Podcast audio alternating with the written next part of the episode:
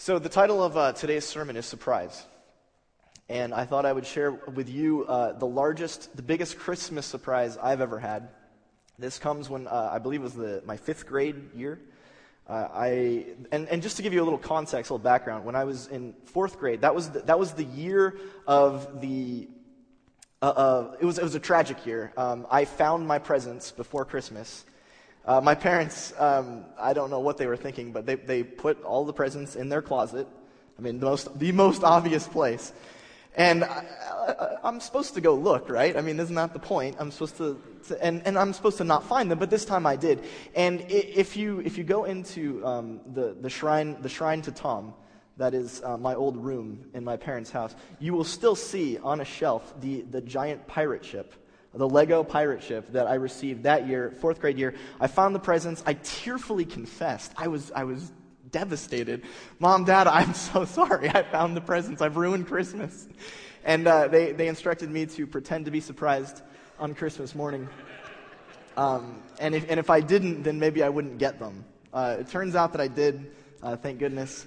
So that's in the background. And I, I like to think of myself as not the sort of person who's easily surprised. I'd like to think of myself as the sort of person who uh, reads people well, right? I know what you're thinking. You know, you can't get anything by this guy. And perhaps that's uh, not true, but it's, it's what I'd like to think.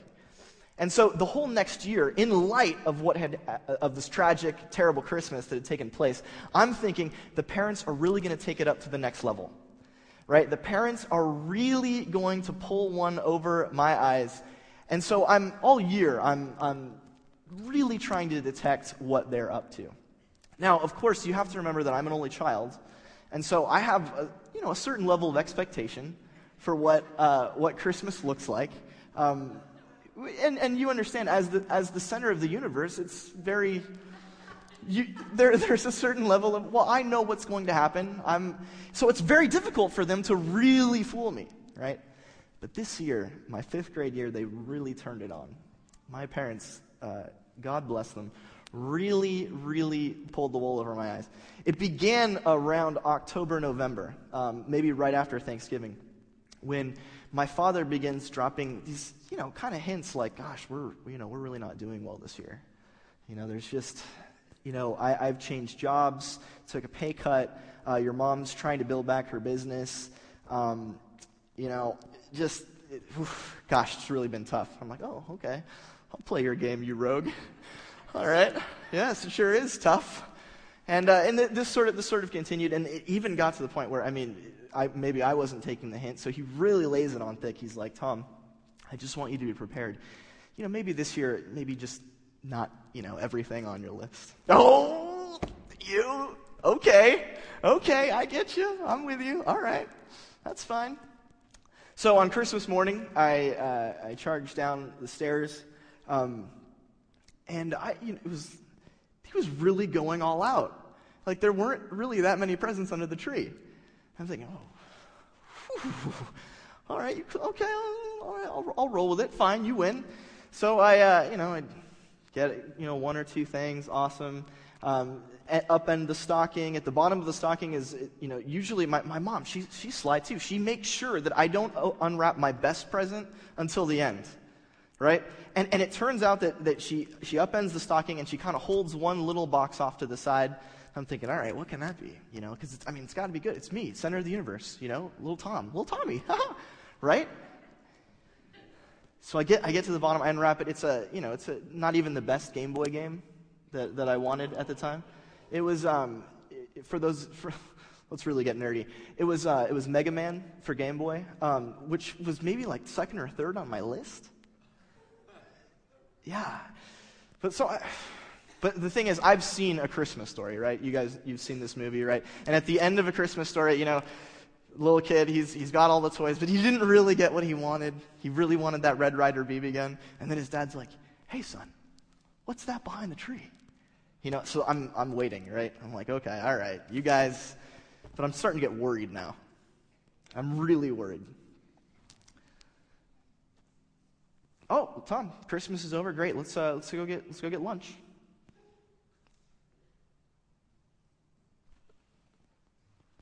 And then I look at my dad And I can tell the only thing on his mind is a desire for me not to be disappointed. Because it's really true. They really weren't doing that well that year. There really weren't many gifts under the tree. And he was hoping, desperately, desperately hoping, that my heart wouldn't be broken, that I wouldn't be disappointed. So I see him looking at me like this, and it all comes crashing in. I realize what's going on. Biggest smile. What a great Christmas, Dad. Thank you so much. I love you so much. Ah, oh, guys, I can't wait. This game is my favorite. Ga- ah, Mega Man, what an amazing game. I'm really laying it on thick because what I've just realized is that all my expectations have been dashed. But I've also realized something deep down that I wasn't really sure was there. I didn't know it was there. And that was this is a, surprise to me in the fifth grade. It mattered more to me that my parents were happy than I got what I wanted for Christmas. And you know, for a fifth grader, I you know I, I, go to bed that night. I play this game. It's not that great. I'm laying there in bed. Actually, my, I don't think my parents even know this. I think this is the first time they've heard this. I, I never told them. Um, I'm laying there in bed, and it occurs to me that the world is not what I thought. The world is not what I thought. The world is not a place where what matters most is me getting Castlevania for the Game Boy on Christmas morning. That's not what the world is like. It occurs to me for the first time in a very real way that matters more to me that the people I love are happy or joyful than that I get what I want. Surprise! Right? That's what a surprise is. A surprise is when our expectations, what we think the world is like, turns out not to be the case. And a good surprise is when our expectations have been dashed, changed, switched, and we find out that the way the world is is better than we thought. A simple surprise, you open the door, and normally there's not a masked man uh, kidnapping you and taking you off college campus, throwing you in the trunk of your car, of his car, and driving you to the lake campus where there's a, a picnic and all your friends are gathered, says, Happy birthday! That's a simple surprise. Because not, normally, that's not what happens when I exit the door of my, of my dorm room. And so my expectations have been shattered.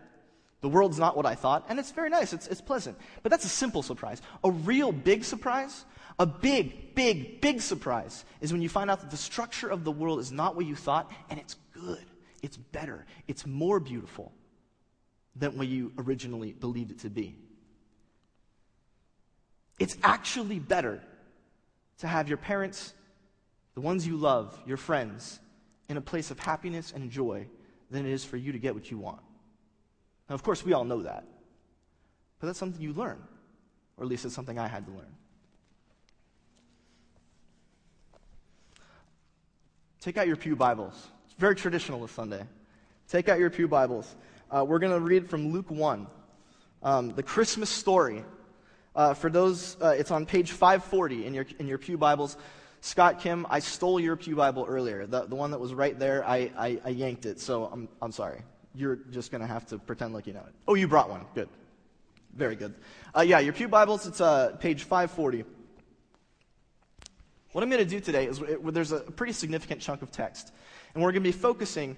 Uh, the, the, the, theme of the sermon is really drawn from uh, the song that Mary, that Mary sings, or, or, her exclamation near the end of our text. But I'm going to begin in verse uh, 26, I believe.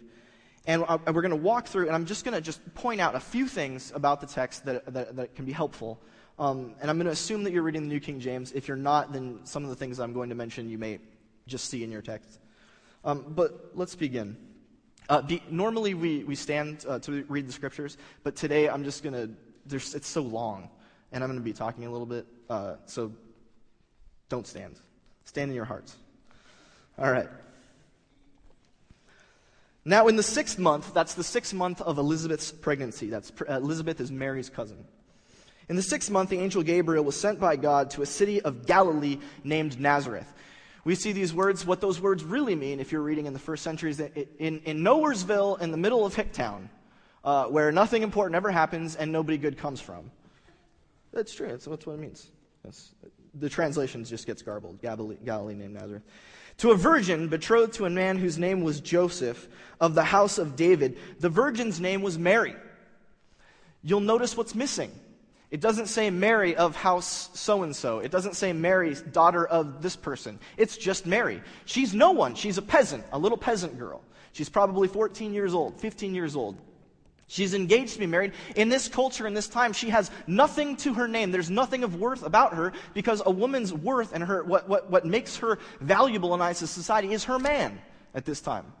Um, of course, that's no longer the case. My value is attached to the fact that my wife has a good job um, whereas I languish in failure and sadness. Uh, but at this time, at this time, uh, a, a woman's worth was attached to her man.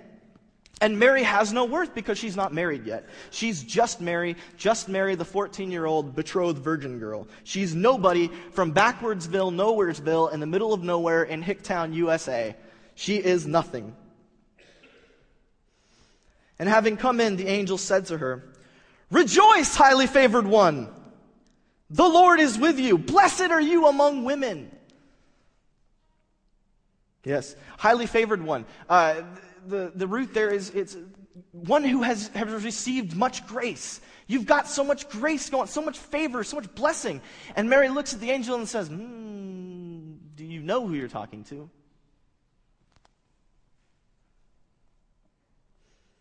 The New King James says, But when she saw him, she was troubled at, the, at the, his saying and considered what manner of greeting this was. Troubled, really, it's a, it, Josephus uses this word to, to mean something like uh, disordered or chaotic. It might mean her mind scrambled.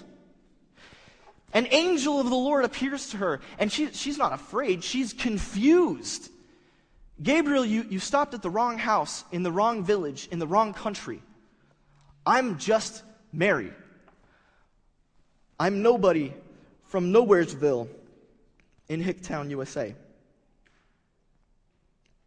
And the angel said to her, Don't be afraid, Mary, for you have found favor with God. And behold, you will conceive in your womb and bring forth a son, and shall call his name Jesus. He will be great, and will be called the Son of the Highest. And the Lord God will give him the throne of his father David. And he will reign over the house of Jacob forever, and his, of his kingdom there will be no end. Then Mary, very practical, said, How can this be? I'm still a virgin. And the angel answered and said to her, The Holy Spirit will come upon you, and the power of the highest will overshadow you. Therefore, also the Holy One who is to be born will be called the Son of God. Now, indeed, Elizabeth, your relative, has also conceived a son in her old age, and this is now the sixth month for her who was called barren. For with God, nothing will be impossible. Then Mary said, Behold the maidservant of the Lord. Really, this is more an idiom. It, it, it maybe better to be something like, like, okay, I'm God's servant. Let it be to me according to your word. Make it so. I'm God's servant. If this is what you're going to do, amazing. And the angel departed from her. Now Mary arose in those days and went into the hill country with haste to a city of Judah she went from the hills to the hills and entered the house of Zacharias and greeted Elizabeth. Maybe Mary's a little bit, maybe she, really? Elizabeth? She's, she's, she's so old, there's no way. And it happened when Elizabeth heard the greeting of Mary that the baby leaped in her womb, and Elizabeth was filled with the Holy Spirit. Then she spoke out with a loud voice and said, Blessed are you among women, and blessed is the fruit of thy womb, Jesus. I'm sorry, Roman Catholic High School. And blessed is the fruit of your womb. But why is this granted to me, that the mother of my Lord should come to me? Insight from Elizabeth. She, there's Mary, her cousin. Bam! She knows immediately that Mary's pregnant. She knows not only that, but that, that the baby Mary carries will be her Lord.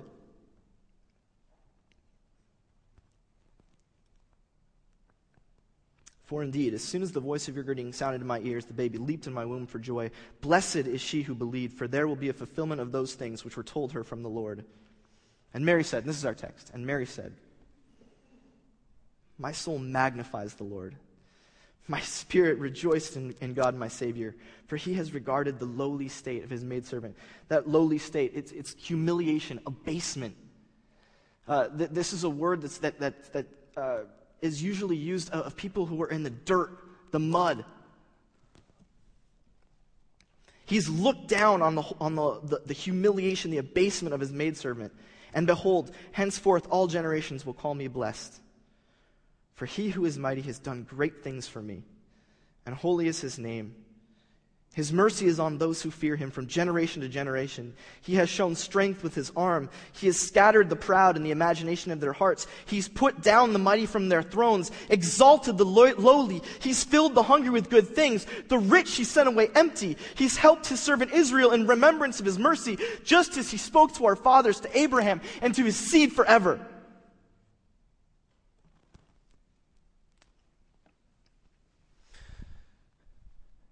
This is a crescendo. This is Mary realizing what's going on in the world. This is the surprise of all surprises. And she starts looking at her situation. Now she, she's certain. What the angel said is going to come to pass. That Mary, nobody from Nowheresville, Hicktown, USA, is going to be the mother of the king to end all kings, the Lord of lords. She who is in the dirt is going to be raised to the highest place. And so, as she considers that, as she thinks about that, she, she starts to think about who she is and, and, and what's gone on for her. The mighty one has done great things for me. And then, and then suddenly she starts talking about other things. Beauty and the Beast, all time best Disney cartoon ever. You're with me, right? You, uh, everyone, please raise your hand if you've seen Beauty and the Beast, the, the Disney cartoon. Oh, Pat, I'm sorry. I'm going to fill you in, Pat, okay? John, I got you guys. Um, Beauty and the Beast, uh, French provincial town, right? Belle, um, Belle, French for beauty. Belle is a, is a prim girl. She, she's beautiful. Um, she, she's a bit odd. She has an odd father. Uh, she's, but, but the, the first time we see her on screen, there's this wonderful song that I hear over and over on toddler radio um, that, that Aaron plays for the baby. Bonjour, bonjour, bonjour, bonjour, bonjour. Right, you, got, you guys know that song. It's a great song. It's awful. Um, first time you see her, you know this girl is destined for great things. I mean, it's, it's undeniable. She's, she's gorgeous. I mean, all the other girls in town are jealous. Like, it, she has the eye of, of the, the town hunter guy, the best hunter in the town, uh, Gaston. Right? She, is that his name? Okay, great. I probably should have watched the movie first. Yes. She's got it all. Sure, she's a little bit weird. Sure, her dad's a little crazy. But as soon as you see her, you know this girl is destined for great things. And if you, if you just tear out all of, the, all of the things that happen in the story, she falls in love with a, a monster. Uh, she, true love's kiss. Monster becomes handsome prince. Very fortunate. Excellent. So she starts out provincial peasant town girl, ends up what? Uh, princess, baroness, countess, something, something like that, noble, right? And, and when we're watching this movie, we can tell exactly what's going to happen from the very first scene because we're Americans. And that's true. As Americans, we know how the story goes. It doesn't matter who your dad is, it doesn't matter who your mom is. It matters that you've got that spark. It helps if you're good looking. which makes my lack of success totally inexplicable. It helps if you're good looking, but really what's going on is there's something inside you. You're virtuous, or you, you have that, that innovative spirit, that imagination, that genius, that drive, right? And, and if you just go with that, and if you just hammer hard, doesn't matter. You could have come from the slums of wherever. You could have maybe even come from Nowheresville, be a nobody from Nowheresville, Hicktown, USA, and you can get to the top right? And we see this all throughout our culture, and it's nowhere to me more amusing than in our presidential uh, uh, races. How funny is it that uh, these guys who are trying to be president go out of their way to let, let us know how like us they are, right? Uh, this, I, this may be an apocryphal story, but uh, I think it's true, and if it's not, my father can correct me. But George Washington, when he gets his first letter, uh, and he's now president of the United States, they've won the war, they've signed a constitution, something. And the French president, or the French king, sends him a letter, and it's, and it's titled something like this To His Illustrious Majesty, the Lord and President of the United States of America, such and such and such and such. So George reads this, he's nonplussed. He sends a letter back, and he's like, you know, Dear King, signed you know, George Washington, comma, President. And the reason he does this is to point out that nobody's really better than anyone else. This is America. All men are created equal. All men and women are created equal, right? We've been endowed by our Creator with certain inalienable rights. We're, we're just folks. And what it's really about is it's really about whether or not, if you're, you know, decent looking, not horrible, uh, and you've got that spark, that innovative spirit, and you work hard, you can make something of yourself. You can go from the lowest state to the highest state. You can become president of the United States. And we believe this so deeply as Americans that when the former owner of the Texas Rangers, who went to Yale, uh, we want to make sure that he comes across as like one of us. He's just one of the guys on the ranch. Or the constitutional law professor from, what, Columbia, who went to Harvard. I mean, the, the, he's just a guy, you know, that we hang out with. That's America. That's who we are.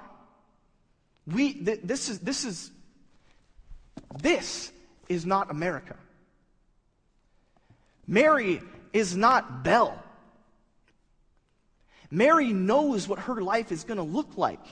And it does not involve true love and ending up a countess. She's never going to be president. Mary is the dirt.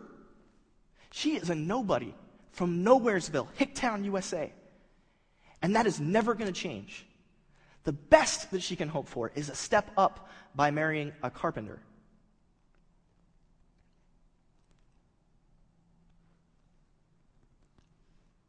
And so when she hears this, this message,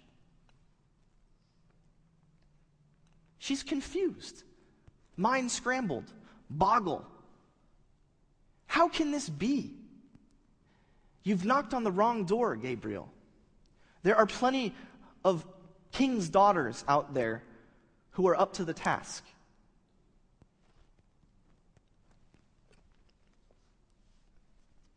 And her song is not so much praise, although it is that, as it is an epiphany.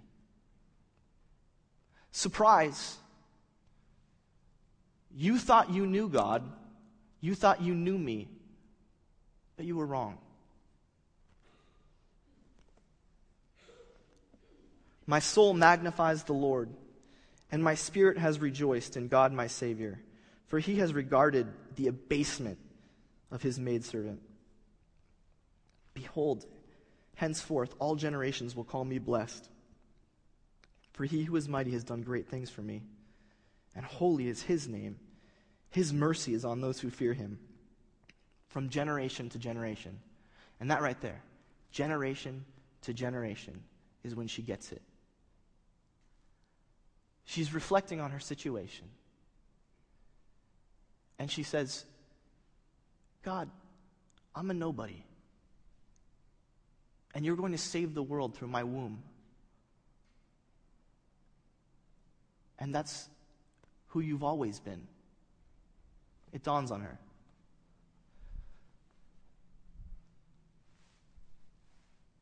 God, you're not the God who needs the kings and the people with the status and the people with the power and the people with the. That, that's not who you use.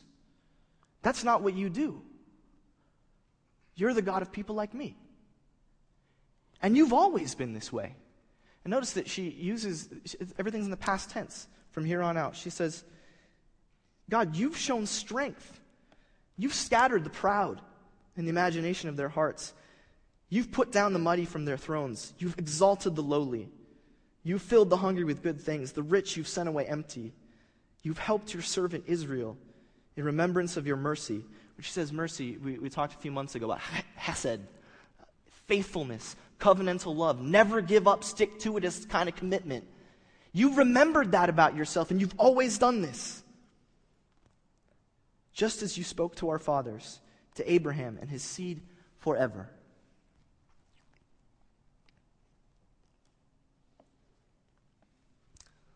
I came today a bit mind scrambled myself. And I spoke to Neil this morning uh, in his office, trying to calm down. And here's a strange thing happened to me. Normally, when I'm preparing um, either a lecture or a sermon, I keep what in the, in the academy, among scholars, we call critical distance to a text. The text is something that we study, it's something that we look at, we analyze it, we use tools, we read commentaries, we investigate the original languages. But, but ne'er, ne'er shall the text ever get in here, because then it gets dangerous, of course. Then it demands things of you. You suddenly have to obey it, which is awful. But critical distance. At some point during this week, this text stopped having critical distance for me. At some point during this week, I found myself magnifying the Lord. Because as I was reading Mary's story, I started to read my own story. I started to think about how this past year we were on the edge, that we were really, really close to not making it, and God showed up. When we were on the outskirts, when we were the nobodies from Nowheresville in Hicktown, USA, when we didn't have a penny to our names, God showed up and bailed us out. And as I was reading Mary's song, I started to think, God, you showed me, you surprised me. You showed me who you are. You're the one who takes slaves out of Egypt, the lowest of the low. You're the one who brings exiles who have no home home from Babylon. You're the one who takes the most shameful of executions, the cross, and you make it a sign of freedom and liberty to all who see it. God, this is who you are. God, you delight at finding people who are at the lowest place and then pulling them up. That is at the core of your character. That is what your covenant is. Find the, the, the, person who's farthest away and search them out. The lost sheep, as Jesus will say later. Go out and find them and bring them home. I couldn't write this sermon because it mattered too much, because I started to really believe it. Because I started to see the text and realize this is my story. This is what I have known throughout my life. And this is what this group of people, we come confessing the Lord Jesus Christ, crucified and risen the third day. And we know in a deep part of ourselves that we were far off, that we were the dirt, we were abased, humiliated, we were the ones passed over, and we have been lifted up. We have been taken from a far country and brought near to the King of Kings.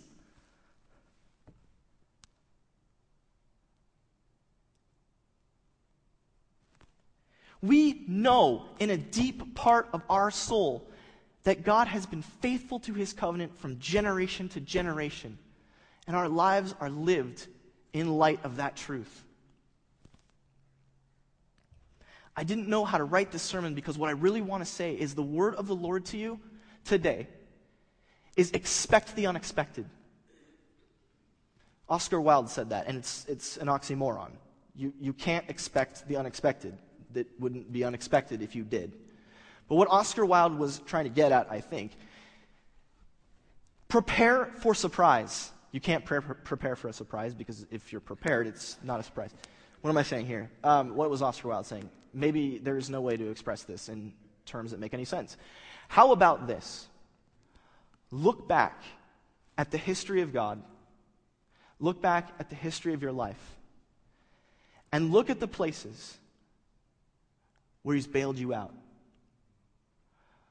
Look at the places where you started out a nobody and you ended up a somebody. Look at how he has delighted in taking you who are of no worth, of no status, of nothing, and making you something. And notice how every single time, at least this is my experience, you weren't ready for it. You didn't know it was coming, you didn't know how it was coming. And then suddenly, bam, it did. For us, it was uh, an email out of the blue Aaron, please apply for this job. Who sent that email? What? Oh, okay. Surprise! And know that the word of the Lord to you is this expect the unexpected. Mary's like, It's me, it's nobody, I'm a peasant girl. King of kings, Lord of lords, from you. Unexpected. And then she looks back and she says, That's the way it's always been. That's the way God always, which makes God a very interesting God. Because if that's what God is like, then it means that God takes delight, or something like delight, in coming up with ever more maddening ways to show up when we least expect it in a way that we can't possibly imagine. And then after he's done so, we look back and realize, oh, that's what you were always like. That's what it means to expect the unexpected. It means you're never going to see it coming, but once it's happened, you look back and say, that's what you've always been like. You showed up in a way that's totally insane. And that's the way you've always been. You don't save the world by being tortured to death until you do. That's how God has always been. For every person here who is in a place, in some part of your life, that's the lowest of the lows, you, are abased, humiliated, and you don't know the way out. The word of the Lord is this Surprise! In the coming year, in the coming years, you will be surprised. And when it happens, you will say, I couldn't have predicted that. But now that I look back, God, that's how you've always been from generation to generation since you first found Abraham and swore to him that you would never give up. You've always been like this. Surprise!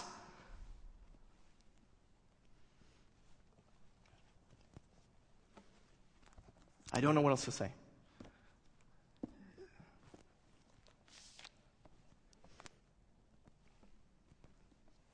This is what I'll say My soul magnifies the Lord. My spirit has rejoiced in God, my Savior, for he has regarded the abased state of his servant. And behold, from now on, every generation will call me blessed. For he who is mighty has done great things for me, and holy is his name. His mercy is on those who fear him from generation to generation. He has shown strength with his arm. He scattered the proud in the imagination of their hearts. He put the mighty down from their thrones, and he exalted the lowly, people like me. He filled hungry people like me with good things, and the rich he sent away empty. He helped his servant Israel and the church that's become a part of it in remembrance of his everlasting, covenantal, never give up, never quit kind of love. Just as he spoke to our fathers, to Abraham and to his seed forever. Merry Christmas. Be surprised. Let's pray.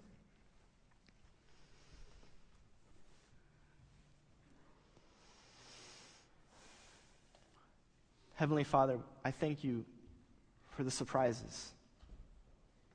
I thank you that your ways are not our ways. They're too high and too mighty and too wise to seem anything but foolish to us.